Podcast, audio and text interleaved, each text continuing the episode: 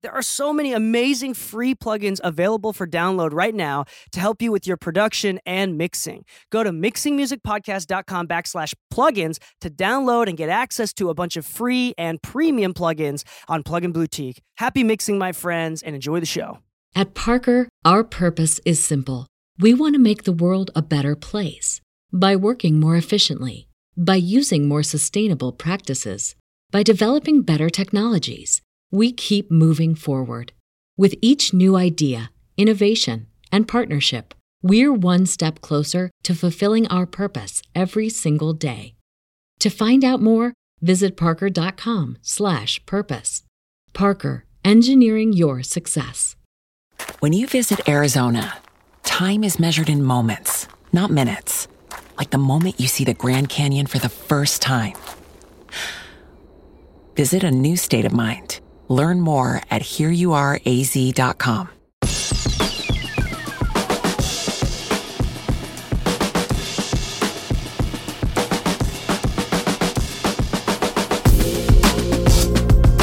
Hello and welcome back to the Mixing Music Podcast. I'm your host Dee Kei, and with me, as always, is my lovely co-host Lu, the king of typos. Yes, yes, actually.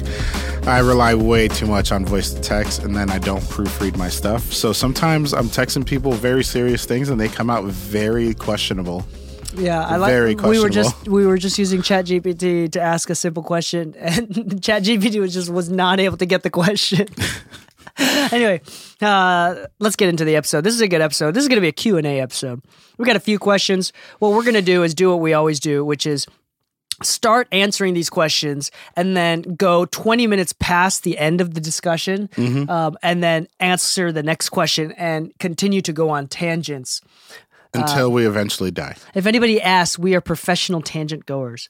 But um, we're gonna. This is uh, something we do this every once in a while on Discord. Join our Discord channel, damn it!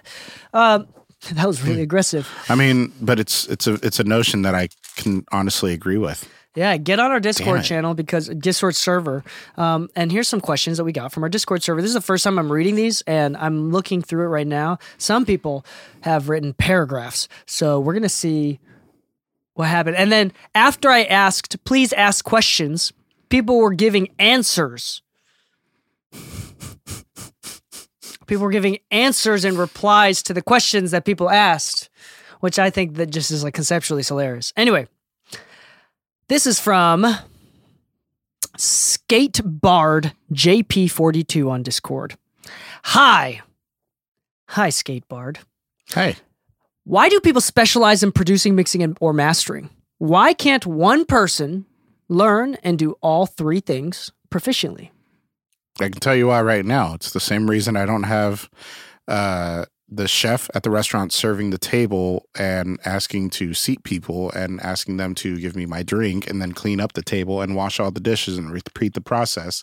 It's not efficient. And when you're trying to grow and scale your business, if you are the one that does everything, you have much less efficiency than those that are going to surpass you. Think about it this way like, honestly speaking, you can do it. You can. And there's nothing wrong with doing that at the beginning stage, you, especially if you're growing. Um, but when you're looking to actually take on like much bigger projects, let's say like you want to produce for Nicki Minaj, cool. Nicki Minaj's mixing engineer who only mixes is probably also significantly better than you and has, probably has a much faster turnaround time than you because instead of just passing off the project once you got it to the stage you needed to get to as you pass things off to the next person, they've already worked on like five different projects while you're still working on the same one. Yeah. You know, it, it comes down to efficiency and your ability to work as a team member. Um, now, if you're trying to save money at the beginning stages, if you're an artist and you know how to do all these things, that's great. That means that you can actually save costs on things that maybe you don't need as much support in right now. Maybe you're only releasing 10 songs a year and you don't actually have any intention of working on it with anybody else. Cool. Take that money that you saved and put it into marketing. You know, make make a better use of your financial uh, budget. But realistically, it's it's not very efficient, nor is it uh, very fruitful as uh, as something that you can do. You know, when you're trying to grow and scale.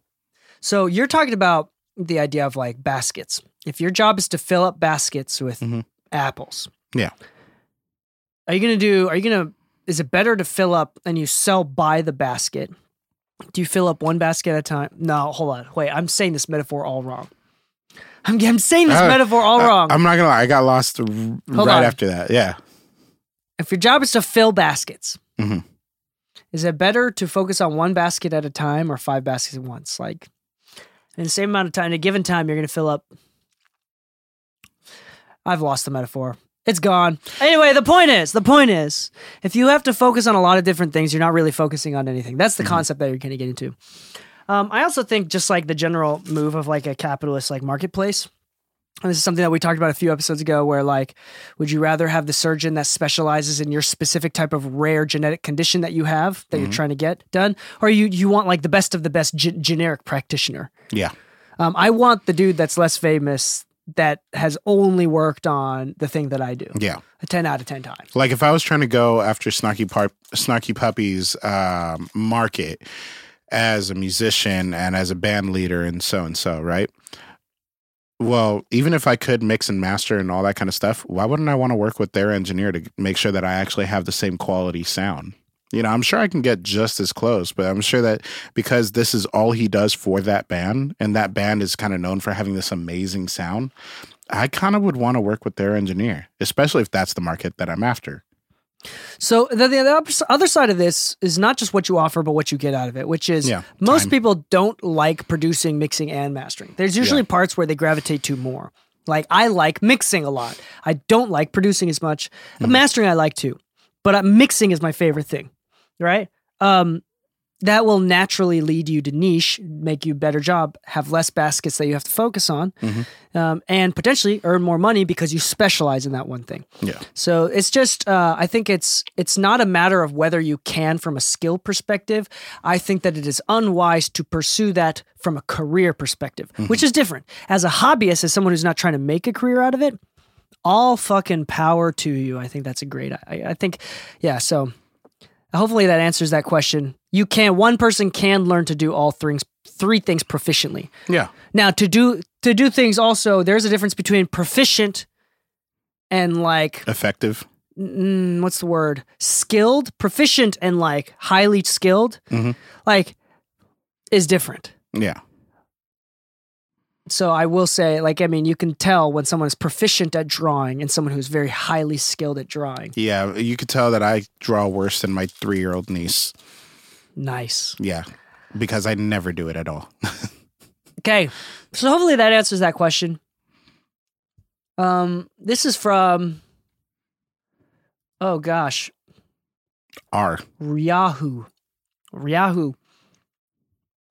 Um oh he just answered the question. Hopefully it's acceptable for me to put it in terms uh, put it it put input on what? Huh? Hopefully it's accessible for me to input this here. But I do remember Dee Kei and Lu talking about this on the podcast and from what I recall it's great to learn to do all of them proficiently, but from the perspective of a potential client it's more attractive if you are branded as a specializing in a specific area that they will feel like you're definitely the person for them if that's a specific thing that they need. Yeah. That being said, I do kind of second this question as well because I'm curious if it, if it would be more attractive to your potential client to specialize in the full package if your ideal avatar is a person who wants to hire you to do all three. Uh, yes. That's a great point. Yeah. If your ideal avatar is that, then yes, of course, because And you might be saving them money. It might depend on location. Like eh, when I was in Utah, the Mm-hmm. people that were making the most money were, were people that were able to do the one stop shop. Yeah. It's like it's like wealthy dads and moms that wanted to pay for this fairly talented what they believe is fairly talented child to record a record, a single or an album Yeah. or whatever. Um, it's easier for them to just pay a someone one person a lot of money to do everything than to figure out the process because they don't know the process. But in LA, Mm-hmm. Yeah. that's less likely because everybody out here knows how it works. Yeah, and the funny thing is, uh, a producer to me a lot of times is the equivalent of like a GC when you're hiring for like home renovations or studio build outs and things like that. A GC could uh, actually technically should have knowledge on construction and material types and costs and labor laws and all that kind of stuff. Sure. It doesn't mean that they actually will do it themselves. Sometimes it's all about subcontracting it and being educated enough to be able to call a bluff when you see people doing something that they shouldn't be doing. You know, if you hire a mastering engineer and all he did was throw a limiter on it and it's distorting, you just know enough about the mastering process to actually say, hey, this is actually wrong. Um, my client wanted this, and I'm the one responsible for the project. I cannot turn this in. Um, so yeah, you know, you should be able to do it and learn it yourself. But at a certain point, once you start scaling upward, part of that education really comes down to like your ability to use that to make better decisions and hire better people to help you get your time back. Nowadays, I'm more about buying my time back than I am about saving a dollar. There you go. Uh, lots of different thoughts on this. Hopefully, that answers the questions there. It's not about ability. Oh, It partially is, because if, I mean, You got to be able to tell the difference. yeah, there's nothing stopping you from being proficient at everything, assuming that you are equally passionate about something, and there's nothing that's stopping you. Um, Skateboard JP42 asks another question. This is his response to this thread. We're going to keep getting questions out of this long thread. So hopefully, I'm going to read these. I've never read these before. I should have read them before, but thanks both. I get what you're saying, Riahu, but I still don't understand. To elaborate, doesn't AI change a lot? If, F- if FL Studio will now master my song with AI, how hard is it really to master a song? Ooh, that's a great question. Mm, I'm attacked. No, I'm just kidding. I'm And if not FL is doing a paid version, it's a matter of time. It's a matter of time before an open source free alternative comes along. If AI can do that, then there's no art or nuance to mastering. You just have to master the technique and memorize numbers. If I was a professional musician and I could pay one less person to release a quality product more quickly, I'd totally jump on it. I would do too. And I think that's the first misassumption that we're making. yeah, Uh, logical fallacy that we have here is that AI is doing a good job. yeah. Um, and Rather here's the thing too. It's like just, the, just the- doing a job. yeah, there's a, and I wonder the the question beyond that is, will AI be able to eventually do a good job? And that's a whole nother question Yeah. too. Same with mixing. And as a novice producer, if I can let AI handle the technical aspects, then I can focus on the creative side, and I can more quickly and easily put out quality, unique work and build a catalog more quickly than people going out to post production the traditional way. If so, I can hypothetically take on more on more clients and make more money than others. But I'm not a pro. Maybe I'm wrong about mixing or mastering, or maybe I'm overestimating the capabilities of AI. Maybe I have unrealistic expectations about what it takes to be a professional audio engineer and produce the quality of work, quality work. As someone who respects Dee Kei and Lu's expertise and business acumen, I think it's more likely I'm ignorant of something. Okay, so I, that just want to, oh. yeah, I'm just, I'm not gonna lie, I, I really appreciate that second half, not as like a professional that heard his question and then he followed up with, but I could be wrong. It's just um, that question now has a foundation based on curiosity and a want to be educated on something, versus like poking the bear, essentially. I will You know say though, mean? this episode is not about how to ask questions. So no, no, but that's that was that was that was insanely polite yeah, and humble of him to add Aware, self-aware. yeah, yeah. So, so yeah, first off, let's talk about AI. Yeah, Um, I've done an episode that I recorded and I never released. Maybe I will if I go on vacation or something and I need an episode. Um, just in the backlogs about AI. Uh, there's a couple things that I think about. So the first thing that I'm going to get out of the way is that we're assuming that AI and in this in the way that this is questioning is done, mixing and mastering, we're assuming that they do just as good of a job as a proficient human. yeah. Um, and I think the answer for that is Mhm. not yet, Not yet. not even close, actually. I think uh, I think there's been a lot of uh, landscaping done with how effective it can be at certain parts of the work. I think it is like practical. Like Yeah. if you don't know want to master, if you don't want to master, you don't know how to master, and you just want to release music, but at competitive levels, just pop it in one of those things, fucking pump it out good. Because if you were gonna do, if you were the type of person who is willing to do that, then I have to be clear and say that then you were probably not my client. Yeah, Like I, you're not taking money away from me. The AI didn't take money away from me. What AI did is bring awareness to people to people that are not quite yet at my level to mm-hmm. hire me what what I'm doing is they're becoming aware of it and realizing the importance of it, and then eventually when they do take this a little bit more seriously, it puts money in my pocket. Yeah. So it's like it's actually making people more aware of the process, and I think that that's really good. I think it's also making, um, I mean, with these millions of releases every single day on Spotify, like I think it's making music more competitive, which I also think is always comp- more competition is a great thing. Yep, it ups the par. It Yeah. literally ups the bar, I- which is how I've actually made money from AI. Um, I've actually had a couple clients that have come to me saying that you know we tried uh, releasing a song. This actually happened to somebody we both know. Um, they had a song, it was mixed and everything, and then uh, they had me uh, master the song. And then the the artist in question that was releasing the song saw on I think it's like DistroKid or CD Baby where there's like online mastering. It's just a final the the the pitch is the final polish to make sure it's industry standard, make sure that it matches. Um, they clicked yes to it. They paid like the extra like twenty or thirty bucks that it is for it. Um, and then Matt took a listen to it. Um, like I think like a week later when the song came out or whatever, and he's like, "This sounds nothing like my bounce. Like this sounds nothing like the mix. Like what is happening here?" And then like he asked me to take a listen to it before and after. I'm like, "This is not the file. I don't know what happened." And uh, once we found out, it was AI mastering. There you go. Yeah, I it was one of those things where like there was no communication between AI and the and the artists of saying, "Is this direction that you want it?" It was just like, "We're AI. We know better." There is another thing too, where it's like, um, and this is goes into beyond this. Like, I do think that AI will get really close. Like right Yeah. now, it's not quite close, and there's arguments that I could make where, for example, there's not enough money in music for anybody to really fund the generation or the improvement of AI mixing and mastering. Like mixing as an industry does not make enough. It's not scalable enough for anybody to properly invest in the technology. Yeah. So it's going to take, it's going to be very, very slow. So that's the first thing. The second thing is, um, I think what what's going to happen is creators will use or uh, producers versus consumers. I'm using producers in that sense. Producers of music will often um, will use AI as tools, which we'll get into later. Um, and and help improve their craft or to speed up their craft. Uh, I don't think it's going to replace anything. I don't think, as of right now, I don't think AI can get as good as humans because Yeah. the one thing that is always going to be true about music is that at the end of the day, it is an art form. And the only thing AI can do is to guess based on past previous works and Yeah. a history of things what it would be like. So you have to input something in order to output something. And the thing with mixing is that it's not it's just like chord progressions or song analyses it's Mm-hmm. not you can't just pump it in and pump it out even if ai is able to think of its own Yeah. it still has to like there's something beautiful about like selective uh selective influences where like you only listen to these other other genres these few genres and that like that input of selective uh, through your own personal filters and biases Yeah. And through your own personal taste can create this emotional creation, right?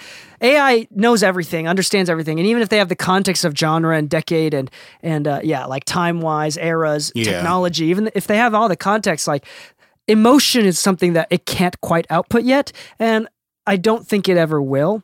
No, I don't think so. Uh, and especially when you consider, like you said, it, it's emotion, right? But what? Like you Colin, don't- Colin response question here.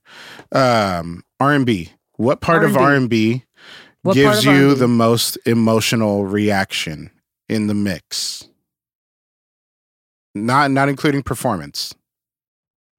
What sonically speaking, where does your perception of emotion exist? It, it could be an element. emotion. It could be a range. It can be not including performance, not not the belting of the note. Just if you were AI mixing and you can only go off of sonic representation and transient information. I yeah, the the logical conclusion is to do a song that did well and match its frequency spectrum, or but match its. how would you it match to- its emotion? That's why this question was specifically where does the emotion come from you? No, yeah, that's what I'm saying. AI Yeah. would have to base it off of something else that's already been done and would have to put it into a template. For they me, can't it'd be- determine it. I guess uh, like for me, it'd be like the low mids and a vocal. Perception of depth and where they are in the mix. Like if they're far away and that makes it feel like, oh my God, I'm drifting into this nothingness. I, it's a sad song. Or if they're really up close and like almost wanting to cry and you feel that low mid rumble. It's very dry. It's very. That's a little bit unfair because that low mid does come from it, the performance. No, no, no. But that's what I'm saying. Like, if if it's not the performance itself, it's just spectrum. It's just amplitude. It's just transience. If if AI cannot tell. I don't think. I don't think. I don't think. I don't think you could split those up, which is part of the reason why Yeah. AI AI can't do it. Yeah, but that's why I don't think it's going to just yet. Yeah. I think once it starts to be able to uh, denote, like, okay, um, an inflection upward is more like a question, and an inflection downward is more of a statement. like the uh, Hans Zimmer masterclass commercial. It- oh, what is it? An answer. Oh, the, the the minor and major. Yeah, I remember that one. Um, but it's one of those where it's like, um, once it gets to the emotional state, I think it will stand a much better chance at like really creating a problem in the industry. Yeah, but right and- now, most of the decisions it makes is not based on emotion. At Parker, our purpose is simple. We want to make the world a better place by working more efficiently, by using more sustainable practices, by developing better technologies. We keep moving forward. With each new idea, innovation, and partnership, we're one step closer to fulfilling our purpose every single day. To find out more, visit parker.com/purpose. Parker, engineering your success. When you need mealtime inspiration, it's worth shopping Kroger, where you'll find over 30,000 mouthwatering choices that excite your inner foodie. And no matter what tasty choice you make, you'll enjoy our everyday low prices, plus extra ways to save, like digital coupons worth over $600 each week. You can also save up to $1 off per gallon at the pump with fuel points. More savings and more inspiring flavors make shopping Kroger worth it every time. Kroger, fresh for everyone. Fuel restrictions apply. Save big on your Memorial Day barbecue, all in the Kroger app. Get half gallons of delicious Kroger milk for 129 each, then get flavorful Tyson natural boneless chicken breasts for 249 a pound, all with your card and a digital coupon. Shop these deals at your local Kroger today or tap the screen now to download the Kroger app to save big today. Kroger, fresh for everyone. Prices and product availability subject to change. Restrictions apply. See site for details. So it's like, yeah, I assume eventually I think it's going to be a slow thing. And honestly, we're assuming that we're assuming that humans will stop progressing too. And the thing is, like, what we're doing at this point as well is because of technology. Yes, we're progressing a little bit, like objectively progressing, like the clarity of audio, the mm-hmm. fidelity is a lot better, but also like it's mostly taste. Yeah. Like an AI will not, if there was, if AI did all the mixing, Mm-hmm. you wouldn't have hyper distorted tracks like Triple X did to get it famous. You wouldn't have a Billie Eilish record that sounds hyper distorted at the end because that's not a decision AI would make. That's off of like silliness that the producer and the Yeah. mixer felt like that really represented the emotions of the song and they did things wrong on purpose. Like that's Yeah. not something AI can do. Yeah, you know that uh, Banks record I Not- always at reference. least not right now. Yeah. Yeah, it has the really, really distorted drums at the end. Uh, I'm, I just honestly really enjoy this memory of being at Vintage King, trying out the the new massive Genelecs, and uh, I'm like, I just really want to hear this song on these, and they're like, Yeah, go ahead. And once it got to that end, everybody's like, He's blowing the speakers. I'm like, No, that's actually the mix. the The speakers are not blowing; it's the mix is blowing. Yeah. and I really like it because it it shows me like this bit of information that normally you don't get. You would only hear this if you really distorted the living shit out of drums but I really like it. But AI would not give me those drums. Like if you imported all the stems and everything, unless those stems came pre-distorted, it probably also wouldn't make them as loud and as impactful as it did at the end of the song. Yeah. Yeah. I, I will say this though, I do know a few people that um that are within the industries that were and are currently striking. hmm Um that think that there's no place at all for AI.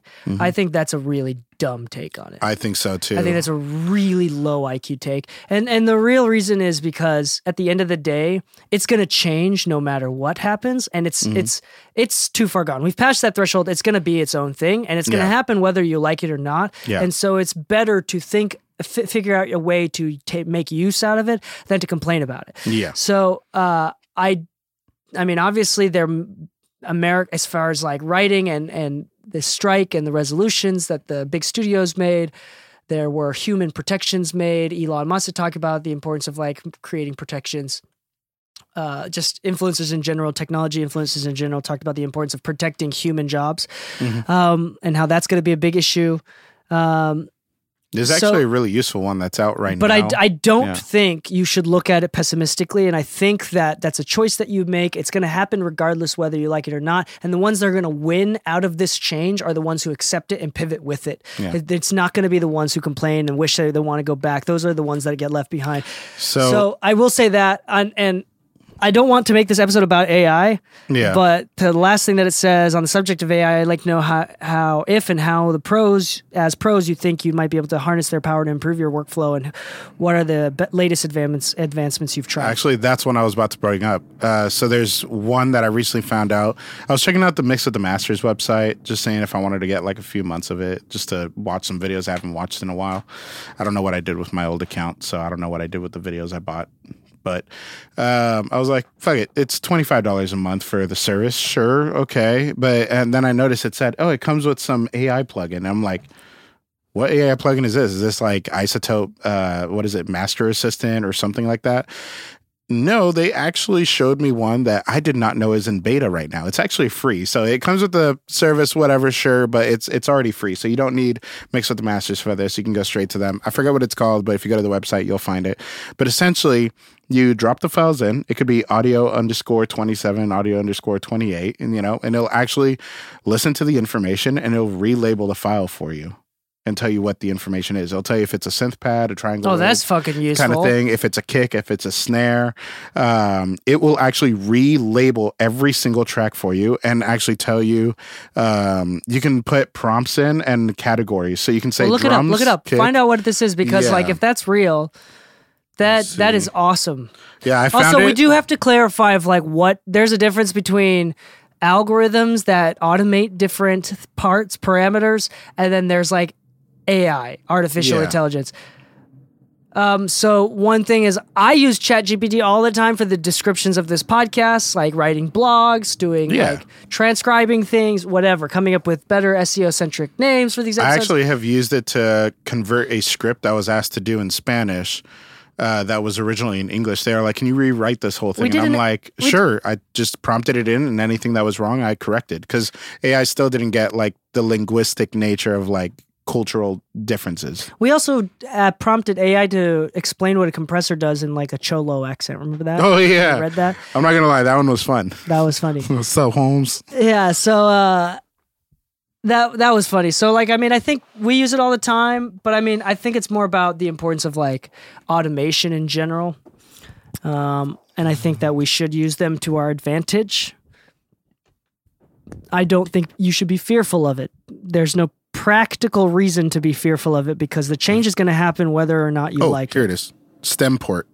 Stemport is your virtual assistant. The application identifies the instrument contained in each multi-track stem, labels the files with the instrument plus whatever preset naming convention you set, and organizes your stems to your preferences. Received unbalanced, uh, received unlabeled slash mislabeled stems, no stress. Sending your stems to a collaborator save time for both you uh, for both of you. No more label as you produce, workflow necessary. Actually, no, label as you produce. Fuck that last one. Um, but still, if there's like a recording session and you're moving fast, you got three writers in the room, two artists, and the producers are all telling you faster, faster, faster, and you honestly don't have time to label everything, fine. Use Stemport right after though. Like save your ass. That'll get people to be lazy though too. Anyway, No, yeah. Um, and then we have someone Farzam just answers the questions, so I'm not gonna. Farzam's answering questions. Yeah, so I'm not gonna. I'm not gonna read that. I noticed Um, Farzam is very good at being like active in like community group stuff. Yeah. Okay. So this is from USF Bulls Horns Up. Thank you for the opportunity. Would you be willing to let us know what you set your output to on your final limiter, and if you use true peak limiting and or oversampling? Yes. Yes. Um, Yeah, I mean, kind of depends on what the client needs on the final output because sometimes they're after a specific like loop, but like the compression might be already very aggressive and that's what they like. So maybe you're just dropping the output. Sometimes it's just really dependent on that one. But true peak all the time for me. Um, yes, but what was the other question? There was a third one. oversampling on the limiter. Um, Yes, but I usually don't do more than two x. Usually, it it just becomes like a. If you oversample on one plugin and it downsamples after that, and then you oversample on the next one, and then you downsample, and then you oversample, and then you downsample. It downsam it, it, it oversample it downsamples on the output of the plugin. Yeah, exactly. So, So, like, um, if you do that mul- throughout like multiple stages, like I can only No, no, I, it's I in that single plugin. It goes through it, No, I know, it, and but let's say that you were to do it on like let's say um soothe. No, there's a there's a Yeah. reason why it's called foldback distortion, but we'll, we'll talk about that in just a second here. Uh, basically, in general, this is one of the few times where I'm gonna say like a hard. Yeah, if you have the if your limit, not every limiter has a true peak limiting option. If it does, turn that shit on. Turn that shit on. There's something called intersample distortion. What happens is is that during sample points, the from point to point it is inferred where the curve goes and sometimes there are moments when you bounce it and although it never goes past zero it can the infer the inferred peak can uh, between samples can go past zero and distort. There are many records that we've both heard that on our phone, we play it on our phone and play it on the computer. It's like all of a sudden, why is it distorting so much when on in the DAW playback the summed Yep. The summed uh, difference was not distorting. It's because of intersample distortion. Sometimes it's really bad. So most of the time, it's really really subtle. Um, but just avoid it. What if you do not have a limiter that does not have inter uh sorry true peak limiting then i would recommend having an output volume of minus zero I usually say One. one, decibel. yeah one Yeah. one db minus one minus Yeah, one if you're doing true peak, you can go as far as 0.1. Yeah, yeah, yeah. If you're doing True Peak, you can go to point one. I always, I think it's just like out of habit to do both. So I have a little bit of headroom because the difference between like, I do 0.4, even with True Sample on, True Sample Peak on, just in case, you know, just really don't want to do it. Yeah. And when it, when you, if you do have limiters, that either produce distortion or harmonics or that do not have intersample, intersample distortion, you want to do oversampling. And the reason is this with harmonic distortion, what this is one of the problems with uh, um, plugins, modulation of harmonics, and without a picture, I can't do this. There's um, a bunch of YouTube channels that talk about. What did I call it? Oh, I'm, I'm missing. I just said it, and now I'm forgetting. the- Intersampled? not intersample, but wave. Freak! I forgot. I literally just said, and I forgot what I just said. Anyway, um, there's a type of distortion, foldback distortion. There it is, foldback distortion, where harmonics is supposed to go up, but in digital domains without upsampling, it folds back. It kind of resets, and it adds extra harmonics in that top end, which is part of the reason why oversampling exists. Um, if you do a times two, that should, especially if you're in 48, that should be more than enough. Uh, but typically, um, if you really, really want to get rid of it, um, I would do uh, times four. That's a really good reason. That's specific to anything that creates harmonic distortion. Um, or does not do over uh, does not have a true peak limiter because the oversampling does help uh, remove um, intersample distortion because it creates more sample points. So less uh, less chances for it to infer that the peak goes over zero. So um, yes, with final limiters, do oversample. That's a really good idea. Plus times two or uh, times four if you can. I always do times four. So that's something. I wonder if the notion is the same because uh, I master at 96 most times. Uh, if you're at 48 times four, you would essentially land at 192 anyways. Does the because I, I haven't looked into the times two times four more or less distortion on it. Does that is that more based around 192 sample ranges or is that just times four as an algorithm? No, it's it's it's based off of just getting a few octaves past forty eight. Gotcha. Okay. So yeah, so it's it's literally just um, it's just dependent on what your yeah. So if your you're on sample 41, rate- 48, so if you're Yeah. on if you're mastering at 192, you don't need to oversample. Okay. Your your your session is oversampled. Yeah. you know, uh, uh, but I think that's that's something that uh, you should consider.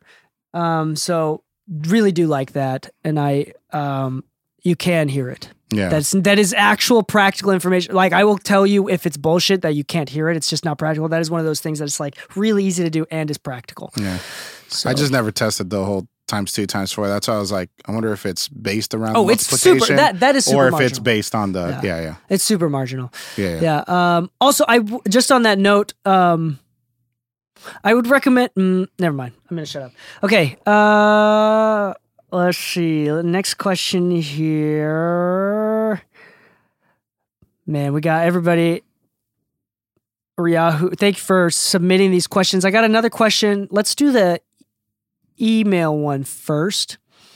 I got an email that I have not responded to. I'm realizing, uh oh, I need to respond to. I got this email a week ago. Samuel Floyd. So Samuel Floyd mixing at Gmail. So thanks, Sam Floyd. Appreciate you reaching out. Um, I'm reading this for the first time right now. So if you're listening to the pod, I apologize for being late on responding. But he says, um, let's see. Hold on. I'm gonna Episode request, car mix, phone mix, headphone mix, best speaker mix. When do I go too far checking all of them? And what is your pr- process for translation? Wait, say that again. So, uh, car mix, phone mix, headphone mix, Bose speaker mix. When do I go too far checking all of them? So what what's too much as far as all these reference mixing and these reference playback good. devices? I have a good. and then that. is your process for translation? Um, every speaker I've ever heard sounds different. And whether it's in the studio, whether it's in a car, whether it's at the store, whether it's at a convention, every speaker I've ever heard sounds different. So part of translation is not falling into the idea that it has to sound perfect on every single speaker. Some speakers just sound like shit, period. Take NS10s, for instance. Um, yes, they are very, very actively used in the studio world, and they do actually help some people. I have not felt the same with them, and because of that, I cannot just say, "Oh, well, it translated perfectly on NS10s," because I'll always think it sounds bad on NS10s. Um, so there comes a point where you have to kind of look at your translation and just say, "Well, can I listen to other references?" on same speaker system and does it still go toe to toe with said references if i'm trying to say mix a record and have it sound like doja cat's woman and i've uh used the same set of speakers technically as like some of the songs that were mixed for her by her engineer because you know i i somehow ended up with his speakers um but if i were to go listen to it in the car and it still sounds nothing like a woman in my car then that just means that even though I have the same speakers to reference on, I myself am not mixing it to a point where it's going to translate well enough.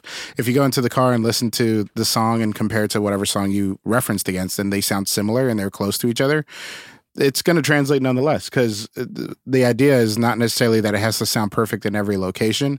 It's just that it, you have a consistent result. If you have a sub turned up in your studio and that's what makes you think you have more bass, and then you go to your car and you have less bass, then you need to listen to those reference tracks both in your studio and the reference tracks in your car and see how they go toe to toe with each other because your car sounds different than DK's car sounds different than my car. You know, so it's not that you have to reference on a million speakers, it's that you have to get good at knowing what those references are showing you in each environment. When I go to a new studio and I'm hired to work out of a different space than I normally do, I use the same songs um, um, Till Now by Banks uh, to tell me what I need to know about the mid range in that room. Um, as long as I know the songs that I listen to all the time and I'm familiar with what they sound like and I can listen to it on a different speaker and then tell myself, oh, you know what, this sounds good or this doesn't sound good or it's even close in the range to it, then I'll be fine. But you know, having six different sets of speakers could be very distracting and could actually hurt your translation more than you think. Yeah, so uh, just piggybacking on this, uh, translation. What's the point of translation? Translation is basically the idea is like you get a mix right and translates across all things. So like Yeah. it sounds good on the AirPods, it sounds good in the car, it sounds good on your mixing speakers or whatever. Um, I think that translation is kind of like a silly concept. For example, the speakers in your car and the acoustics of how your closed door car works, Surrounded in glass. yeah, surrounded in glass, is just wildly different than how the music is going to, even with the same exact speakers, is going to sound wildly different in a situation where you're in a large room or in an auditorium or from a stage, right? Um, what that means, what I think translation in your mind, I think everybody who is worried about translation is that it shouldn't feel off.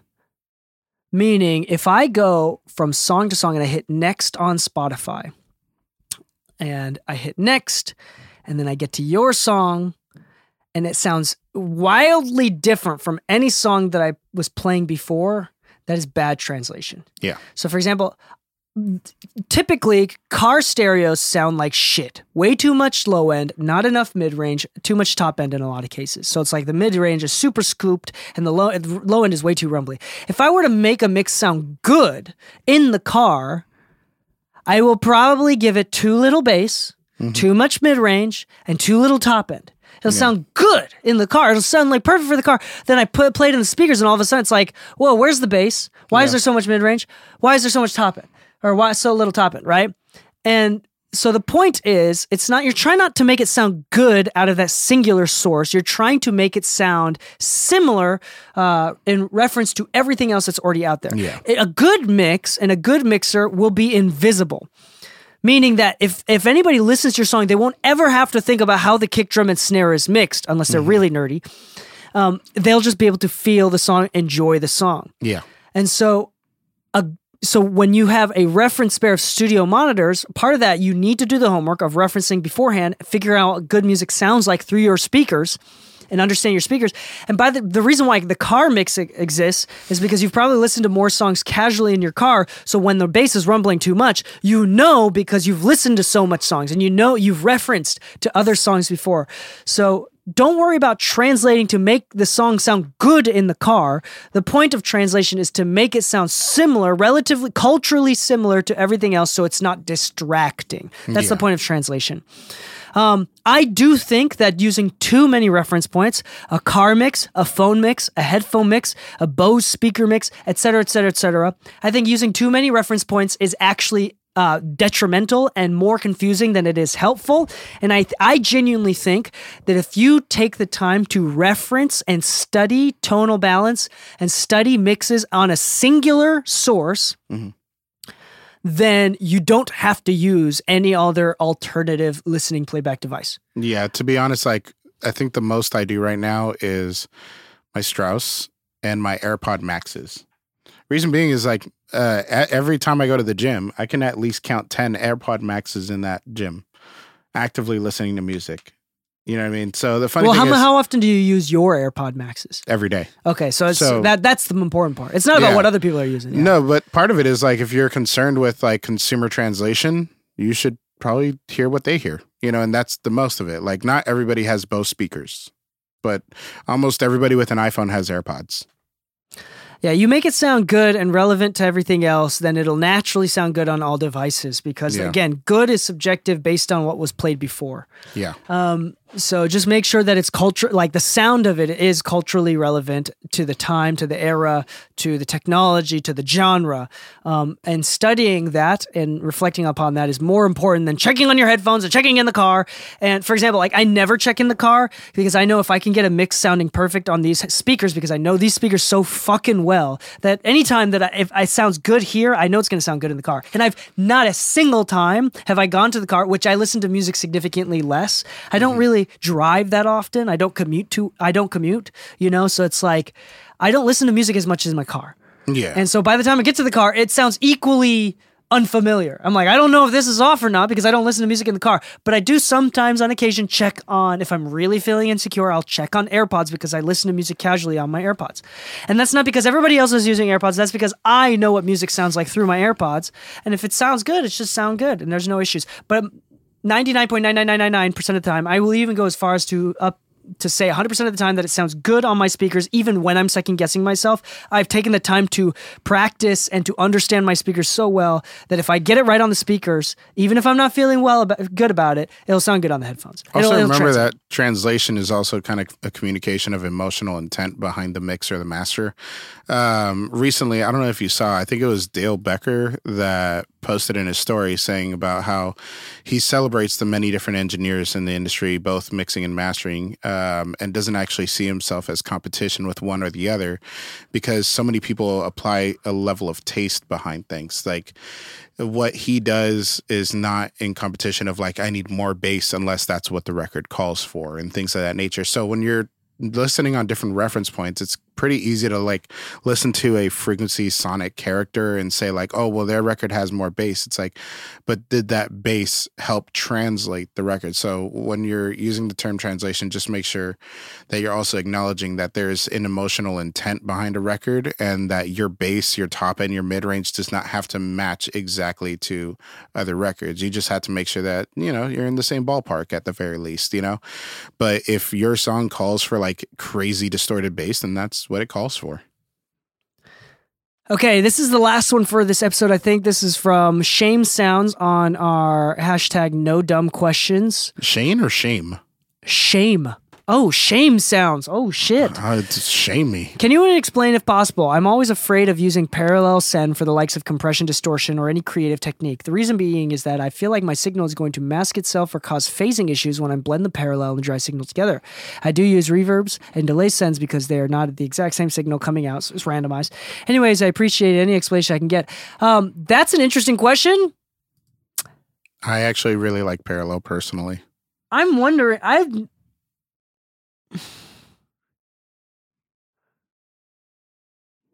I'm interested. That's interesting. I don't know if I know the answer. Str- I don't think I've ever thought about this before. So one way you can look at it is, I mean, technically, um, that's true. You can. you can impart it, but it depends. Uh, so consider linear and nonlinear EQs as as a reference point on this. Yeah, one. that's Like, why you would use linear. EQ. Yeah, well, there's also linear compression, um, but there's also like time alignment. Hold on, hold on, hold on, hold on. Pause, pause, pause. I need to. Fa- I need to. I've never. I've. need to f- So when you think about like how, um, if you're gonna compress one signal next to it and it's off by a millisecond, you're still gonna get phasing coming out of it.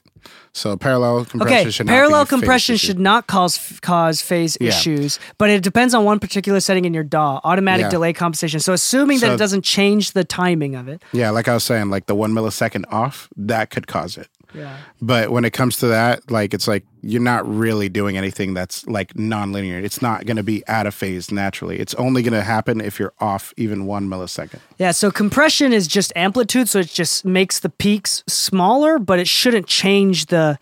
It shouldn't It shouldn't, change but the this shift is where the it phase. can. But Uh, yeah, and you'll, you'll hear it. You'll hear it. yeah, saturation. But Yeah. um, but that'll just create anyway. More harmonics. We're gonna Yeah. um another thing too is that. It's pretty obvious when something is not time aligned because Yeah. it'll like this happens all the time if you use like Pro Tools or if you don't automatically compensate the delay for analog gear, you go back in, you Yeah. parallel, you go out, you hear comb filtering. Yeah. Which is really obvious. It Pro Tools, fucking please off. get your shit together. Yeah, yeah. It's really obvious. So, um, uh, with parallel compression, any sort of compression, assuming that there's not crazy amounts of harmonic distortion or like, uh, and we're talking like a lot or a huge tonal shift, um, there should be no, and there's, it's all timeline, there should be no phase shifting. The, Yeah. the only thing that does is EQs, which is why that's the only time where you might consider using linear phase EQ is when you parallel an EQ. But here's the thing my thought on this instead of doing a parallel EQ, why don't you just fucking. Instead of doing plus four dBs, just do plus two dBs. Like go half on the EQ. So I do have a thought on that too. yeah. Um, but uh, there are compressors that have tone shifting knobs. That's where you can find it sometimes. So, for instance, like uh, I think the VLC, thing, the cream. yeah, the, the cream, creme, the Uh, uh, Tegeler you could do creme, a top end push, right? But if And it's a non-linear EQ, then you could through this compressor cause uh, phasing. So that that is one factor. It depends on what you're doing with it. So that's why I was saying like if it's linear, then it should be fine. But if there's any kind of non-linearity processes you're doing with it, then yeah, you could technically go out of phase. Linear EQs, you're not going to have that issue, which is why they always say when you're doing like overheads or top under snare kind of EQ moves, if it's uh, a non-linear EQ, you could technically phase out due to your EQ, but you know sometimes that's kind of part of the sound. You know, you got to play with it. Sometimes going out of phase a little bit, maybe it causing some comb filtering, actually kind of creates a character sometimes. So I wouldn't say be afraid of it, but I would say just take a listen to it. And if there is an issue, just make sure you're running things that will keep it linear. Um, outside of that, honestly speaking, like why put a top end boost on a parallel send? Sometimes you're over compressing something to the point where you just need a little bit of extra push. And because it's so statically there, you're just adding like an extra weight in a certain range. You could do saturation all the same though. You could just use Saturn and choose that range and saturate that range. But if you're just adding a push on, uh, uh, like say 10k on a hyperly compressed something where there's no dynamics anyways, really the compressor already saturated that range anyways in a sense, and you're just pushing more of that frequency. Just use Saturn. Um, I will say just just to avoid confusion, I hate to do this. Um, uh, there's no such thing as as um, linear phase compression. Just to just to be clear, Yeah, there's no there such thing as that. Yeah. Um, so It's just if you have an EQ on the compressor and you're using that process, you have to be aware of said EQ. and there there's yeah. So linear anyway. Yeah. Linear phase EQ in general is like a high as a hot topic among mastering engineers. Just in general, even in the FabFilter manual, the FabFilter Pro Q3, it says linear phase EQ is not recommended. Don't use it ever unless this one specific scenario when you some for some reason are parallel paralleling a signal. Yeah. or when you're using mid side. Yeah. So it's like uh just just uh it's it sounds worse. It's not better. Stop using it as a default and stop posting on TikTok that linear phase is a better better EQ and everybody should default to linear phase because that's that's actually misinformation. It's wrong. How Um, dare you? Anyway, uh, I think that's it for the questions today. Thank you so much for listening. This episode is sponsored by the Mix Music Podcast. Go to mixmusicpodcast.com slash exclusive for more episodes, two extra episodes every single fucking week about technical tips, mixing and mastering with, with, with homework, things. We appreciate anybody that signed up for that. It's $4 a month, $40 a year. Uh, for less than the price of a cup of coffee a month, you get extra two extra episodes every single week. So thank you so much for anybody that's subscribed to that. Uh, we love you. Thank you. Um, the second thing is one free way to help us out is just leaving a five star review. Whether you're listening on Spotify, Google Podcasts, Apple Podcasts, etc., etc. Um, leave a five star review. Go to mixingmusicpodcast.com uh, for extra free resources and PDFs, um, giveaways, emails, stuff, and um, sponsors. We have like discounts to plugins and shit. So like, go check it out. There's lots of goodies on there that I think will you will be selfishly, self mutually selfishly interested in. So on that note, thank you for so much for listening. Happy mixing, my friends, and stay saucy.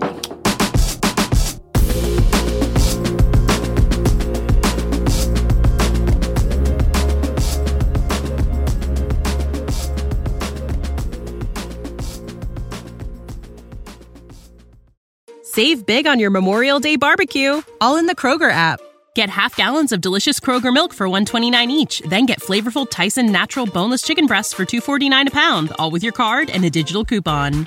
Shop these deals at your local Kroger today or tap the screen now to download the Kroger app to save big today. Kroger, fresh for everyone. Prices and product availability subject to change. Restrictions apply. See site for details.